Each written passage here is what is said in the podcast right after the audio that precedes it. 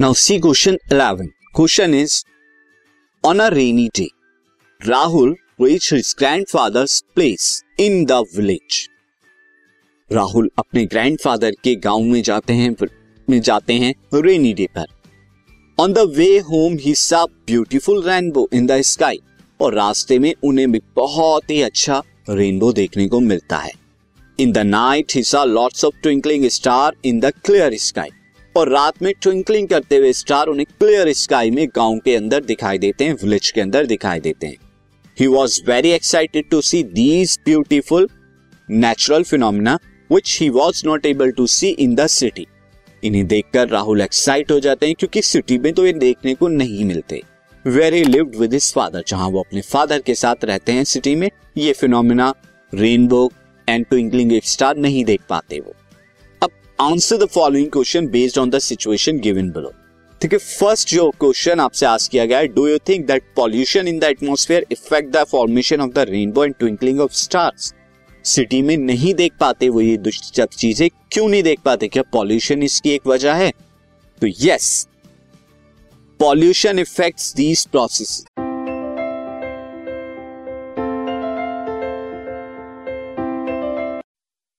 now C question 11 question is on a rainy day Rahul reach his grandfather's place in the village Rahul अपने grandfather के गाँव में जाते हैं में जाते हैं रेनी डे पर। On the way home he saw beautiful rainbow in the sky और रास्ते में उन्हें भी बहुत ही अच्छा रेनबो देखने को मिलता है। इन the night he saw lots of twinkling star in the clear sky और रात में ट्विंकलिंग करते हुए स्टार उन्हें क्लियर स्काई में गाँव के अंदर दिखाई देते हैं, विलेज के अंदर दिखाई देते हैं। He was very excited to see these beautiful natural phenomena which he was not able to see in the city इन्हें देखकर राहुल एक्साइट हो जाते हैं, क्योंकि सिटी में तो ये देखने को नहीं मिलते।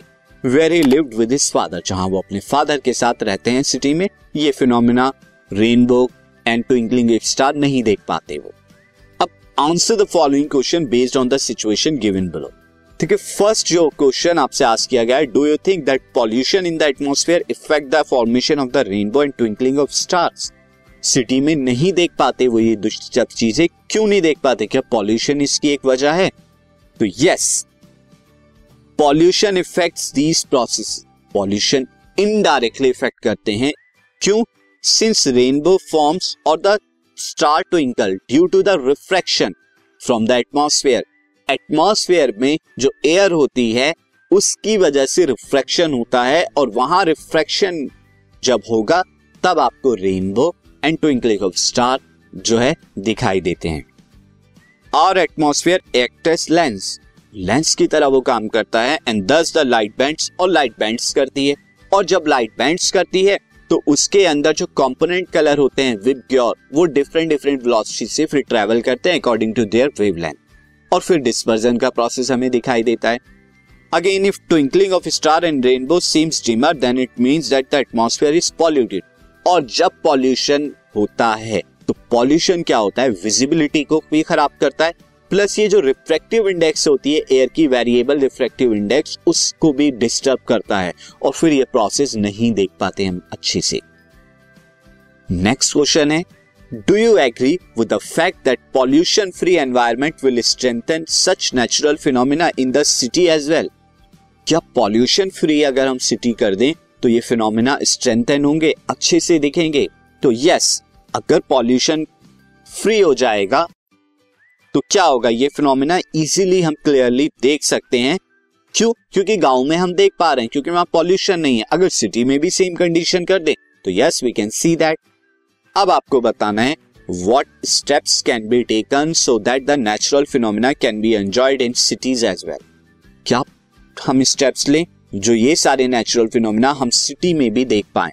तो उसके लिए आपको कुछ नहीं करना। Pollution level can be decrease pollution level को डिक्रीज करना है बाय हॉलिस्टिकल अप्रोच आपको व्हीकल्स जो हैं, उनके व्हीकल्स में क्या करना है? उनको कम से कम जो है यूज़ करना है। जब बहुत ज़्यादा ज़रूरत हो तभी पब्लिक ट्रांसपोर्ट का ज़्यादा से ज़्यादा यूज़ करना है।